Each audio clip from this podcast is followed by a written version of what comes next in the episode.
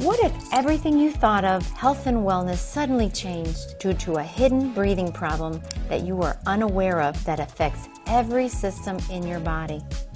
Improper breathing habits are often overlooked in medicine. I'm Dr. Jenny from the Hobson Institute, and this is the Breathing Lab. Hello, everyone. Thank you so much. I am so excited to introduce to you our new um, podcast interviewee, Dan Houglum. Uh, he is a physical therapist, has been working as a physical therapist for the past 25 years, and is a PRI certified therapist since 2012. That's the Postural Restoration Institute um, that he's certified through. And um, he is also an instructor of this, uh, this type of treatment um, and philosophy that we're going to go into today. He's out. He works out of Evanston, Illinois, and um, he also works with another PRI therapist in in that practice. So thank you so much, Dan. Thank you for being here. Well, thanks, Jennifer. Thanks for having me. Appreciate it.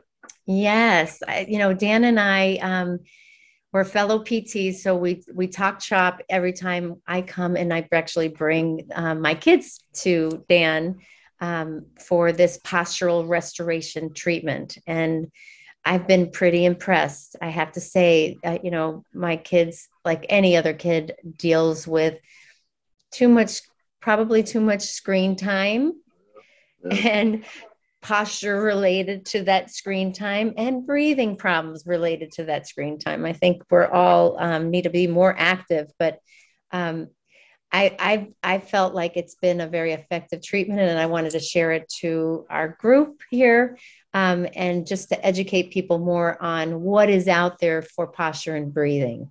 um, I, I, appreciate the opportunity to be here. Yeah.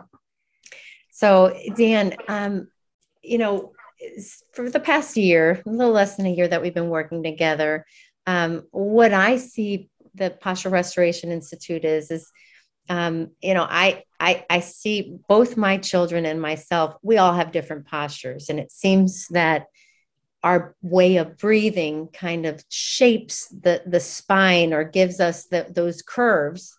Some of them that are proper curves and some of them that are you know either too extended like too straight or too too kyphotic or too hunched. And we tend to kind of adapt our bodies around breathing in that way. And we either stiffen in certain positions so you don't end up using all of your rib cage and it creates a lower shoulder or maybe a lower hip on one side but um, this is my take and you can correct me when i'm done. Like what i see is that we postural restoration institute that philosophy you go through a set of tests at the hips at the shoulders at the neck that either your body is in good alignment and all the tests are negative or they're not they're they're positive tests you don't pass them. And it's because you're locked up in a certain area maybe in your shoulder blade area or your scapular area or your neck area. And there's specific exercises to kind of restore the natural curves of the spine and to breathe in the places that we don't necessarily breathe well in to realign the spine that's kind of and and it, and it's a little bizarre because there's some weird exhaling going on. You breathe in silently through your nose, and then you make a loud ah type of exhale, which yeah. is kind of a weird thing, but it I think it really is part of why it works. So correct me if I'm wrong, Dan.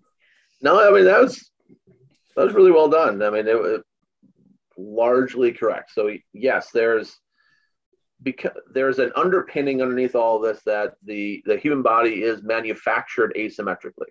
And that as- asymmetry is actually a gift. And it, it really is something that um, it allows the body to to be more right oriented so the pelvic the sacrum has the tendency to be more oriented and turned to the right. The center of mass has a tendency to more be more shifted to the right. Um, as a result yeah that that that fosters um, uh, an easier ability to get air into certain regions of the lung. And as a result, certain regions of the rib cage, certain parts of the rib cage is more mobile than others. And so the people there's some people who really have an easier time of of navigating and figuring out how to then get to the left side of their body and some people then really struggle with that concept and so then that then that comes with the question isn't are you going to get on your left leg? The question becomes how. And that how is different for every person and that's where the testing comes in is that is looking at these tests through the lens of this human asymmetry it then changes the expectation of the test. And, and like all the tests that that we've done either with your kids or with you they're regular tests. Like you've seen the tests before. And we've been taught the tests in a clinical educational didactic scenario but how we're in and the interpretation of the test isn't different. It's just we're looking at it starting with the lens of there is a human asymmetry. It is a big deal. It does matter.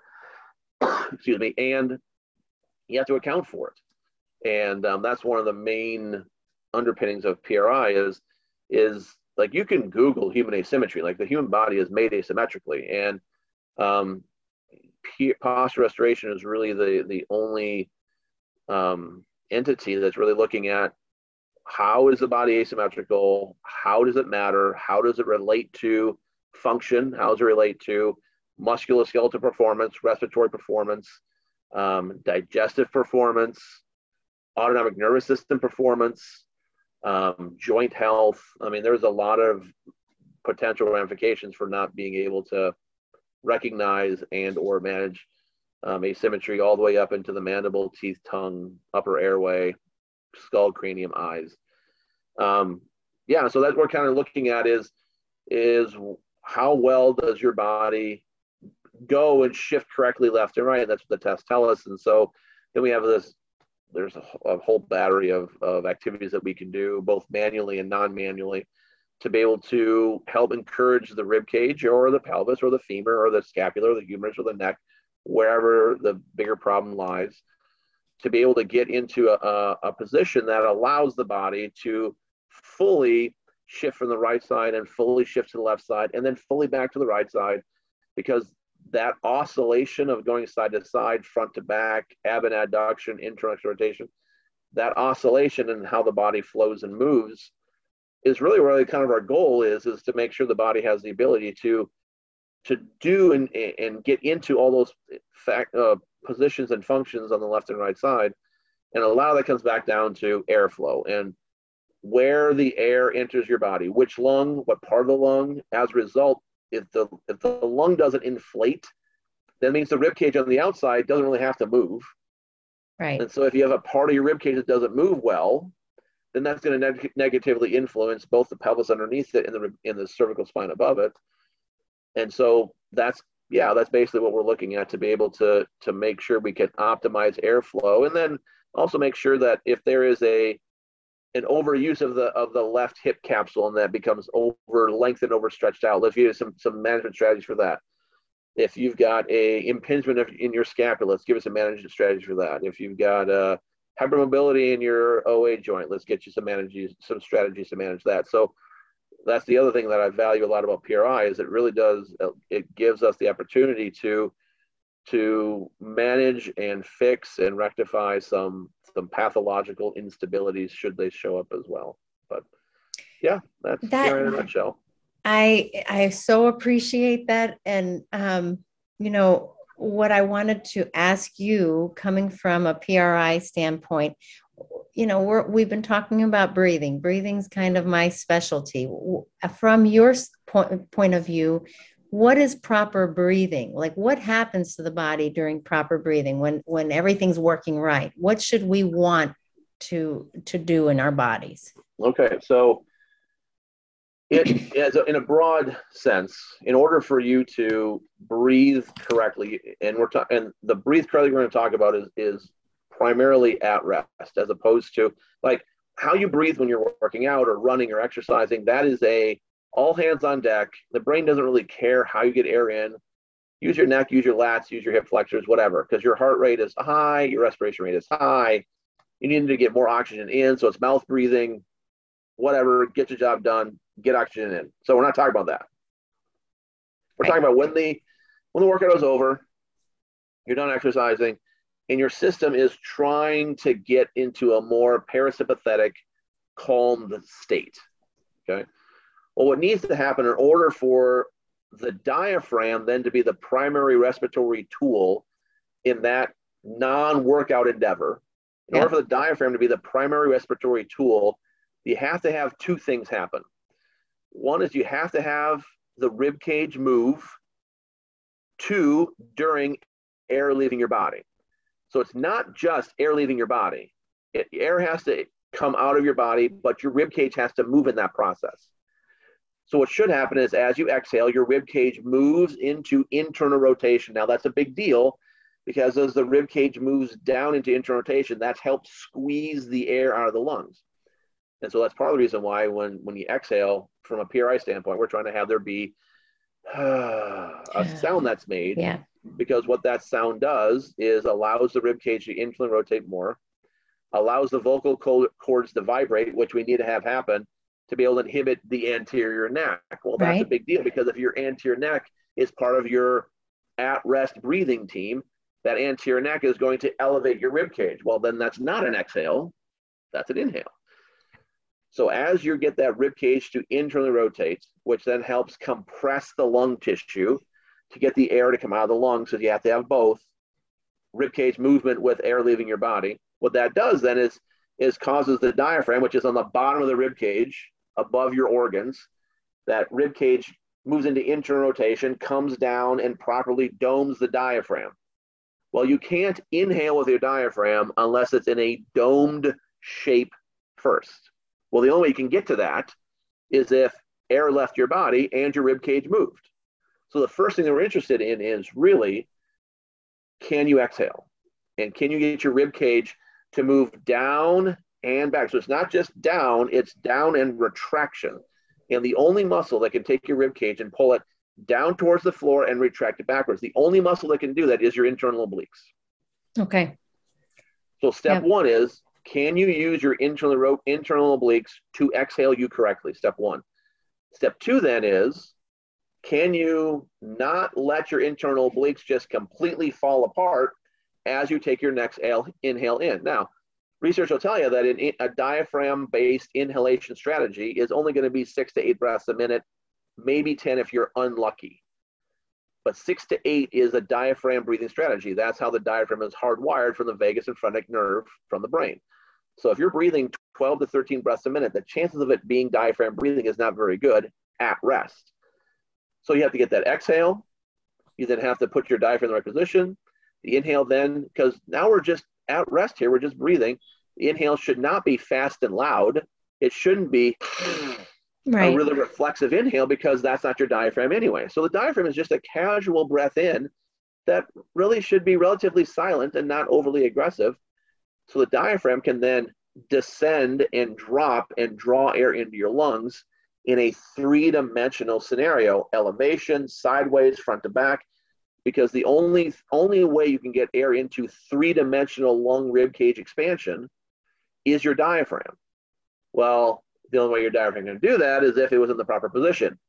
The only way that happens is an exhale with your internal obliques to compress the air out of your lungs. So we're starting at the beginning and kind of walking our way forward because belly breathing is not diaphragm breathing.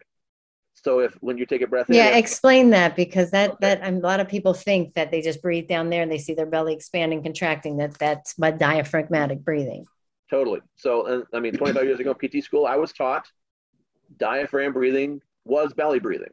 That's what I was taught in school. So it's it's kind it's like a bastardized diaphragm breathing. It's not it's not exactly diaphragm breathing, but so when you're in a inhaled state and your rib cage is in an inflated position because you haven't exhaled correctly and your rib cage stays in this hyperinflation state and you're breathing from here okay?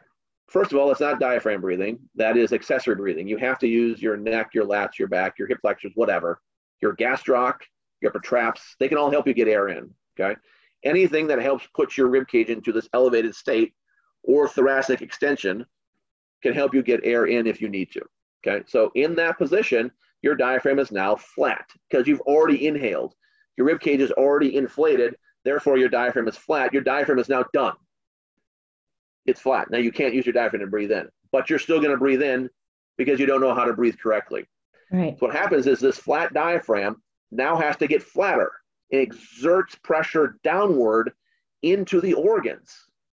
So then, as your diaphragm is trying to get air in from a flat position, it's thrusting down into your organs, pushing your organs forward. That's belly breathing. So, in a just non correct sense, is belly breathing technically diaphragm breathing? Technically, sure. But you're using your diaphragm completely wrong. Yeah. Because in that position, as you're taking a flat diaphragm and making it flatter, the diaphragm actually has two jobs in life. One is to breathe in for you. Two, it's a spinal stabilizer. And if you use it wrong, a spinal rotator. Okay, that's why a lot of people have this mid back tightness all the time because their diaphragm is totally flat and steering their spine side to side. Not its job, but it can right. if you needed to, but it's not supposed to do that. Well, a flat diaphragm that is only getting flatter is really taking your spine and taking your spine and pulling it even more forward into extension. So now you're trying to inhale in the absence of diaphragm activity by pulling your spine forward, creating more extension, and turning on your hip flexors more and more. And now I've got, oh my gosh, you got this hip flexor tightness. Well, you can't stretch hip flexor tightness if your rib cage is in the wrong position. The easiest way to shut off a hip flexor is to get your rib cage to move. So in in the last so I got I started taking PRI courses in 2004 and and really started getting into it in 2006. I haven't stretched out stretched out a hamstring or a hip flexor since then. What is that? 17 years? That's what that, that's an interesting thing because we go through um, we always test straight leg raise, you know, sure. on your back, you range. You, if you get close to 90, we think good. Well, there's little ones like my son that, you know, he he wants to be stretched all the time because he feels yeah. tight in his body right yeah. Yeah. and and it you say that it's not good to stretch it's, that means there's something going on there right that your body's not in alignment and that you Correct. feel tight but you Correct. should not feel like you need to stretch all the time could right. you elaborate on that sure so the the the feeling of i need to stretch all the time is a sign of dysfunction now, there's plenty of research out there, and I'm talking gobs of research that'll sh- that'll say how that stretching really doesn't do what we think it does. Okay, and and everything I'm going to say right now, you can find in any textbook. This is not even this isn't PRI. This is basic muscle physiology. So there are two systems in every muscle: muscle spindles and Golgi tendon organs (GTOs) that they're designed to detect length, whether it's fast or quick. They're designed to detect the length of a muscle. Okay, so when you perceive tension in a muscle, it's usually for two reasons. It's because the muscle is already too long, and so your muscle spindles and, and GTOs, more more of the muscle spindles, are heightened. They're like, I detect length. I my these two bones are moving further apart. I'm getting longer. I'm detecting length. I'm getting tight because that rubber band of the muscle is getting longer and longer. You take a rubber band and do this, it's tight. Yeah. Yeah. So we've been misinformed, in my opinion. We've been misinformed that when you feel tight, we've been told to stretch a muscle. If you feel tight, that muscle is usually already too long. Yeah. And option and version number two is like the hip flexor. So that's the hamstring. A lot of times the hamstring will look tight because the pelvis is in an anterior pelvic tilt. That's right. the right. Hamstring is in a lengthened position. So you take a long hamstring and then test its length. It's going to stop prematurely. You've got 45, 60 degrees of yeah. leg raise. Oh, your hamstring is too tight. No, it's already too long. Right. So there's really no there's no point in stretching it because it's it's already hyper lengthened to begin with. All you're gonna do is further shut off your hamstring. And number two, like the hip flexor is a really good example. In that position where you have that anterior pelvic tilt, the psoas is now engaged it's now working because it's leveraged in a shortened state. So what happens then, your hamstring is lengthened, which becomes pseudo inhibited. You've got glutes that are already in a shortened state. You can't really use them very well. So the psoas becomes your overactive core stabilizer and gait mechanic facilitator. So now the psoas is being overworked. But as far as the brain's concerned, if the psoas shuts off, we're in trouble. Like we're in real trouble here. So psoas, you don't really get the day off. You have to work for us all the time. So that means you can try to lengthen that muscle because it is legitimately on the shortened end of the spectrum. That's true. But you can try to lengthen it all you want to. But as long as the position of the pelvis and spine don't change, and all you're doing is you're trying to do femur extension. Right. And the position of the pelvis and spine don't change. Remember, the psoas attaches to the lumbar spine. Right. Correct. Well, if that relationship doesn't ever change, all that, all the only message that the psoas is getting is work, work, work, work, work. Now you're trying to take the femur and go into extension. Well, it's not going to work because the message the, the, the, the system is still getting is psoas activity, psoas activity, psoas activity. And so the, for the people who then do somehow get increased extension through their femur, it's not because their psoas stopped working, it's because you hyper lengthened the capsule of your hip.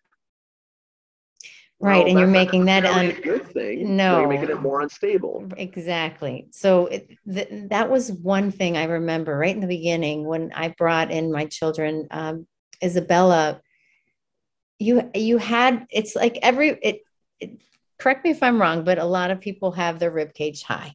A lot of them, a lot of people A breathe lot, up in their chest and their neck Yeah. and and and me me included i've realized i've i've have to lower and use these obliques to really get yeah. get your rib cage to lower um, but my daughter in one session her lumbar spine has been pretty neutral where she's always been kind of my hypermobile girl really loose jointed and and like forward head rounded shoulders you know t- tummy sticking out arched back hyperextended knees and in that one exercise where you're on your back, knees bent, you're kind of engaging your lower belly, you're engaging your hamstrings, you're kind of digging your heels into the t- into the floor, and you're breathing with your arms kind of going overhead with a silent inhale in and that that strange exhale where you're ah, that Yeah, that that lowering of the rib cage as you raise the arms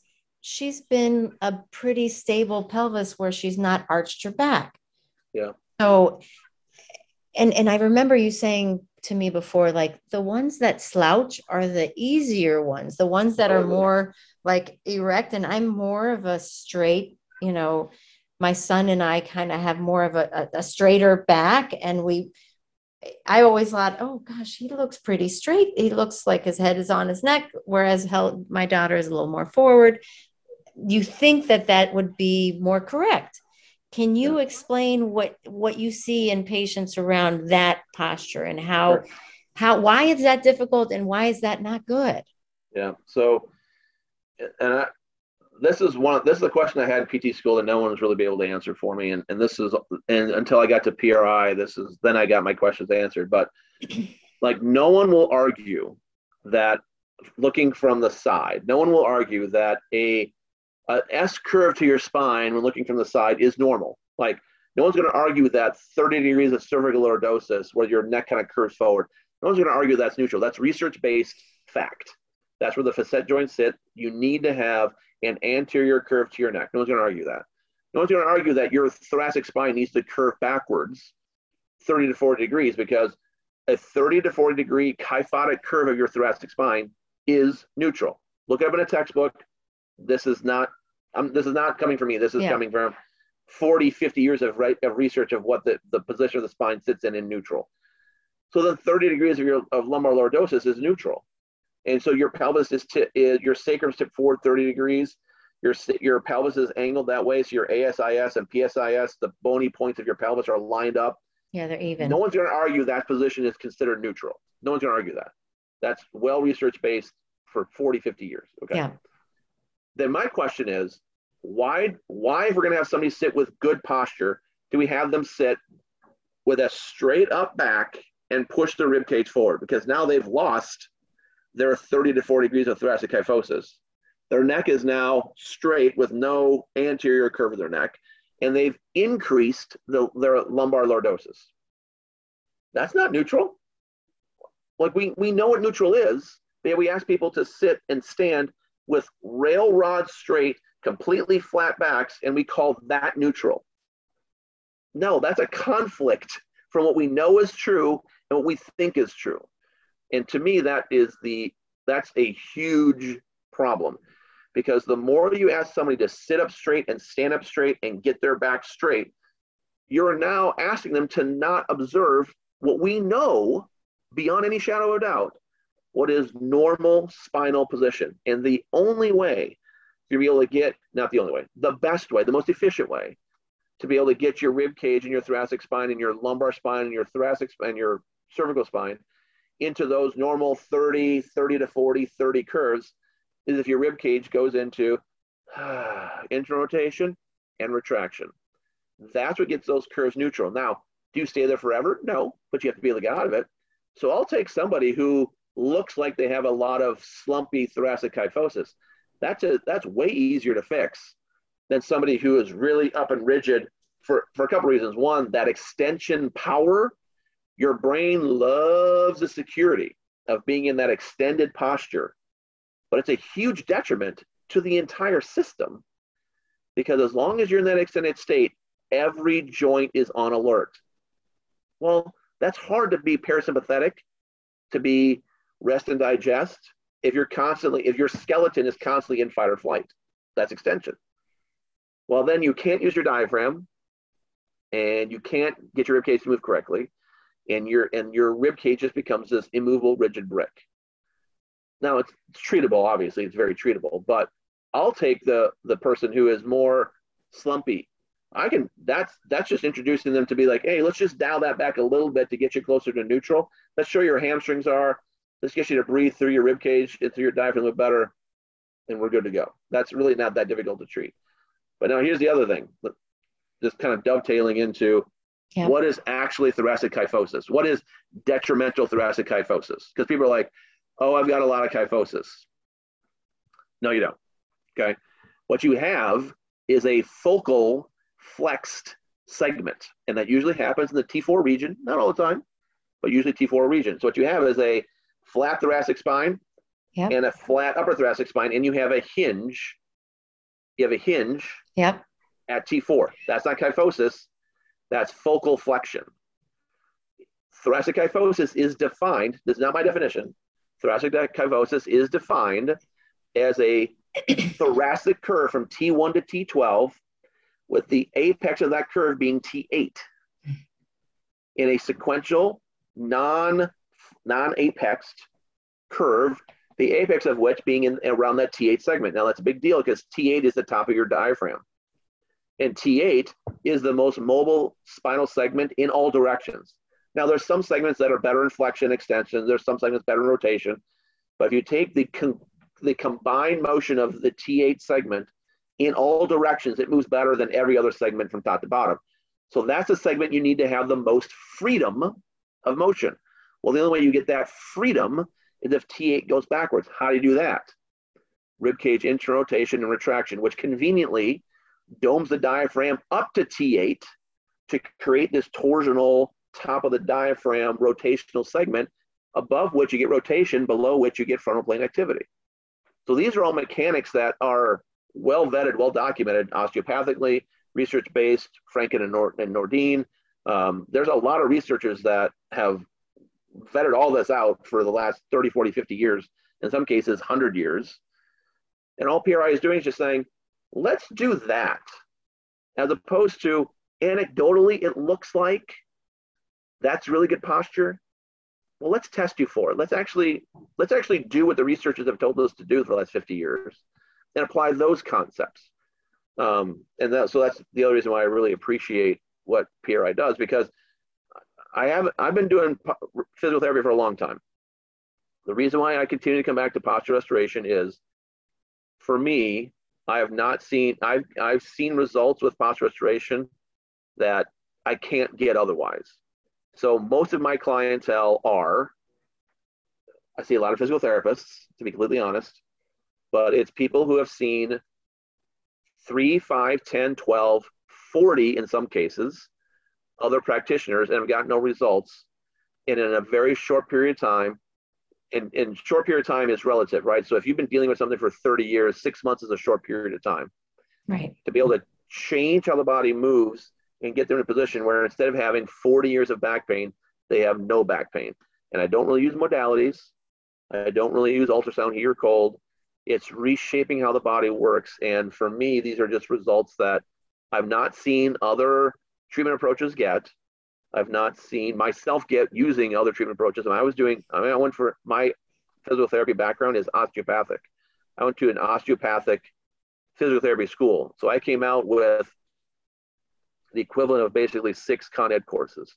So I was doing manual therapy a ton and not getting nearly the results I was I've been getting now no, with posture restoration. what what I what I was basically shocked about, you know, because I'm a manual therapist, just yeah. like you were, and yeah. I'm very orthopedic, very biomechanical um, training, and it's there is some touching, but it's just to kind of guide the ribs and guide the, the the patient to be able to activate certain areas, but it's it's not to push or move or stretch right. manually so that it's a passive, it's all active for the patient.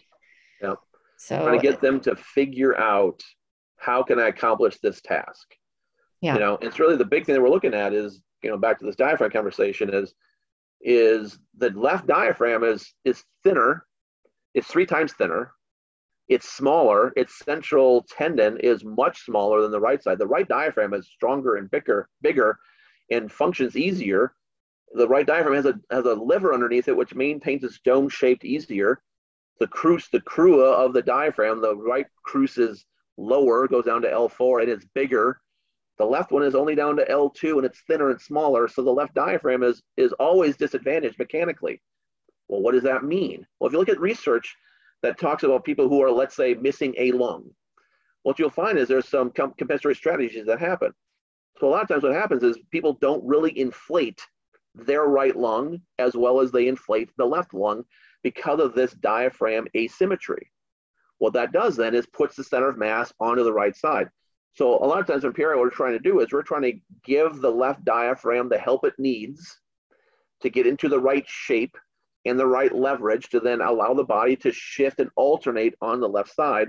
Because if the left diaphragm doesn't act like a respirator and putting air into the right lung, and inflate the right lung, it's very difficult to then shift the center of mass on the left side. So the thing that I'm really interested is in is alternating diaphragm activity because the diaphragm doesn't really function at the same way on both sides at the same time. It depends on which side you're shifted on. That depends on that then dictates which diaphragm is working harder.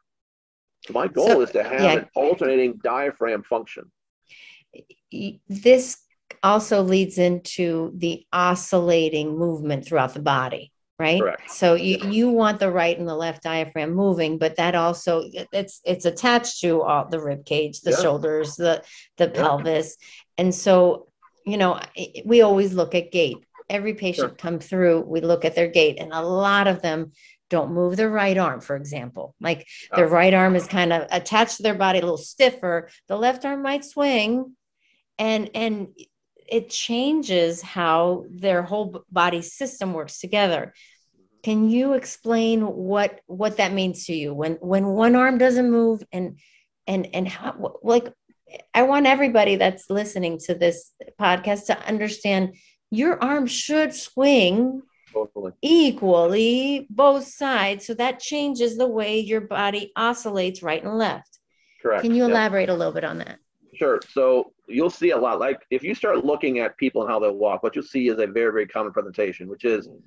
the left shoulder is where sh- arm swing generates from. So you see a shoulder based arm swing, but the right shoulder doesn't really move. And so you'll see a right elbow flexion and left shoulder flexion. So that means that their right humerus doesn't really move away from the body very well. What that does by pinning your humerus against your side, it basically pulls you to the right and keeps you centered on your right foot, on your right heel, on your right pelvis, on your right diaphragm, which then has an implication to your neck and airway for sure, and your mandible and your teeth and your breathing and your cranium, all the way up to your your ability to use your eyes for visual field perception, all the way up.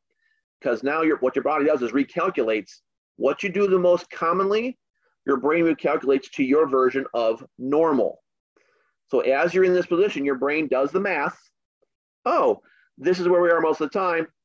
Normal. Well, no, no, brain, that's just common. Okay, so now that's part of the reason why it's so challenging for a lot of people once we start introducing the other methods is because the brain's like, that's not normal. Oh no, it is. It's just not common for you. For you, right.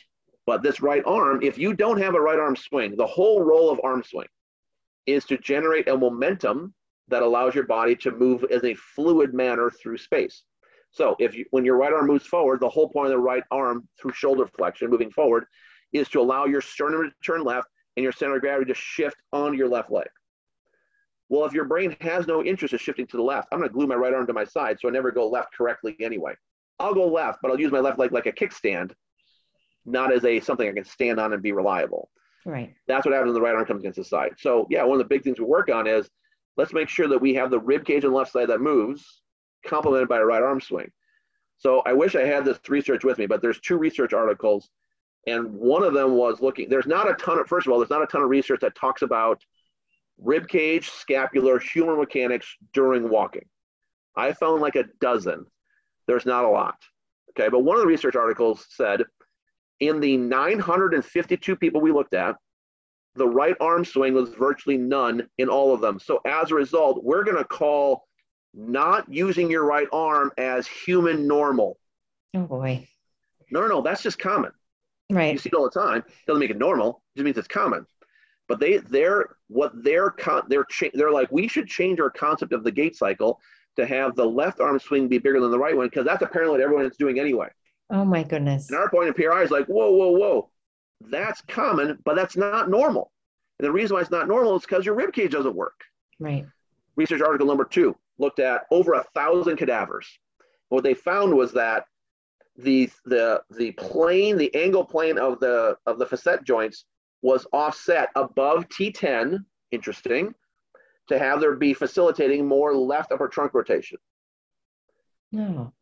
Well, yeah, Wolff's law would dictate that if you are constantly shifted to the left, which means you have to get left trunk rotation to turn to look straight ahead. Your facet joints will reorient in the sagittal, in the frontal plane, sagittal plane, to orient yourself so that they have to open up because otherwise, if you're just going to the right and turning to the right at your pelvis, you will look to the right. You have to reorient your thoracic spine and turn your rib cage, right rib cage internal, left rib cage external, crank your rib cage to now your rib cage is twisted, your spine is twisted just to look straight ahead, and that is your new normal. I and this see. researcher said, this researcher said, well, that must be how all humans are, because our over a thousand cadaver research shows that this angular change of facet joint orientation must be the human normal. Whoa, whoa, whoa, no, no, no. That's human common based on these patterns of respiration. It's not normal. It's Right. just common. So these two research articles completely support what PRI has been talking about. Right. It's just that they're not looking at it from the same lens we are, but we're like, we completely agree. Let's fix that. Okay. I I totally see what you're saying. So we're we're basically shifted over to the right because of how we breathe and we Yep. avoid the left side and our spine is adapting to it. Yep. So if if you we're gonna we're gonna wrap it up soon. Um, I just wanted to give you one one thing because if you had if you were talking to the public and said, you know, what are what are the few things that you could say would be good things for you to practice in general without seeing a PRI therapist, just what just advice for the human body to be healthy. What would you say? A few things. Yeah. Number one would be reach with your arms. Like your arms have to go forward. Now, the reason that that's a big deal is as your arms go forward, it's much easier than for your rib cage to go backwards. So really, when all the P- we do a ton of reaching in PRI, right? So the reason why we're reaching is not really for your arms to go forward, but to promote rib cage to go backwards because what that does is allows T8 to go backwards. Well, there's your freedom. So when T8 comes backwards, that then allows the other segments above and below T8, which all the way up to your, your skull and all the way down to your sacrum, to have more freedom of motion because now we have induced a neutral spinal position. So the number one thing I would say would be reaching. Okay, make sure your arms go forward so that your rib cage can come backwards. That would be Okay. number one. Number two would be make sure that you have the ability to shift your weight on your left leg. Now, that's a that's a double-edged sword because just to tell somebody who doesn't really have the mechanical wherewithal or the respiration mechanics to be able to shift your weight on their left leg, they will do it wrong. But if we can get people just to be aware that if you just put your weight on your left heel when you're standing, not that your toes are up, your foot's flat, but you've just shifted your weight over so you can kind of feel like you have weight on your left heel. That is a huge change of pace for your body. What you'll experience is your left leg will get tired. It'll be not hard, it'll be somewhat stiff to breathe in. Your, your body's not going to like it. Your body will be like, this is too weird. This can't be right. I don't like how this feels because it's just such a foreign concept. So those would be the two things would be reaching forward so your rib cage can go backwards and then stay there and just appreciate that feeling. And number two, shift your weight so you can tell your weight is on your left heel. And those two things would go a long ways to really helping people get out of the pattern that they're in, um, which is just a change of pace. Thank you, Dan. This has been a very enlightening conversation around the body and uh, breathing and posture. Uh, I really appreciate your time and your expertise. It's been a pleasure working with you. And um, I know you're helping lots and lots of people improve these full body um, posture and breathing issues. So thank you so much. And um, we will be in touch. Thanks. Thank you, everybody. for having me. Thank you. You're welcome. You're welcome. Thank you for listening to the Breathing Lab with Dr. Jenny.